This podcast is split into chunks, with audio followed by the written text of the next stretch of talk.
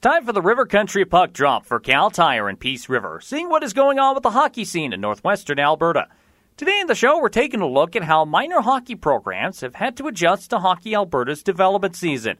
Our guest is Troy Kish, the director of the U11 and U13 programs with Peace River Minor Hockey. Tell us about some of the things they're doing right now. Well, the first thing we have done is reviewed everything uh, handed down from Hockey Alberta um, and of course the government Alberta and and adjusted adjusted things we need to do so we're following following all the mandates um, that are being set for us, uh, which has been it's been working very well. Um, of course, the kids would rather be playing games, but um, they're they're pretty excited to be back on the ice for sure. Now, how many players do you have actually taking part in the development season right now compared to uh, what you may have had at the start of the season usually? Actually, uh, we've had pretty good response. We've had about 80% of the entire association um, continue to keep going instead of dropping out. So uh, that was actually that was a, a fairly good surprise. Um, personally, I was expecting 60, 70%.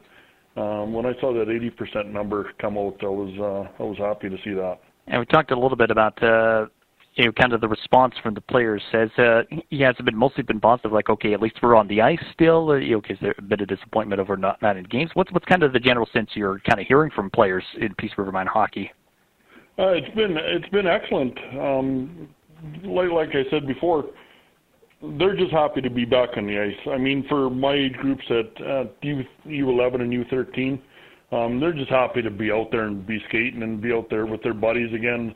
Of course, we're following the social distancing um, and and all those protocols, but uh, it's just it's been awesome to be out there with them. Now, obviously, with the development season going on right now, how long do you think this could potentially uh, go on for? How long? How long do you anticipate this this taking place for?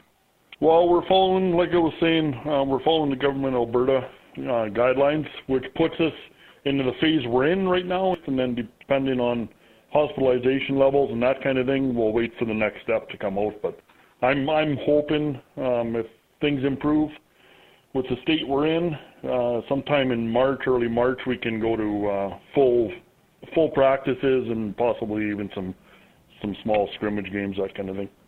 In other hockey news in the region, the AJHL has announced that they will resume their regular season on March the 12th. Teams will be grouped into cohorts for the first four weeks of competition. Then there'll be a two week break before changing the cohort groups and continuing gameplay in April.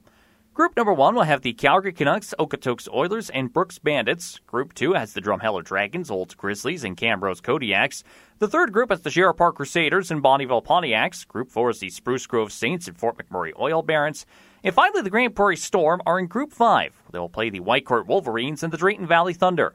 The other two teams in the league, the Canmore Eagles and Lloydminster Bobcats, have opted out of play.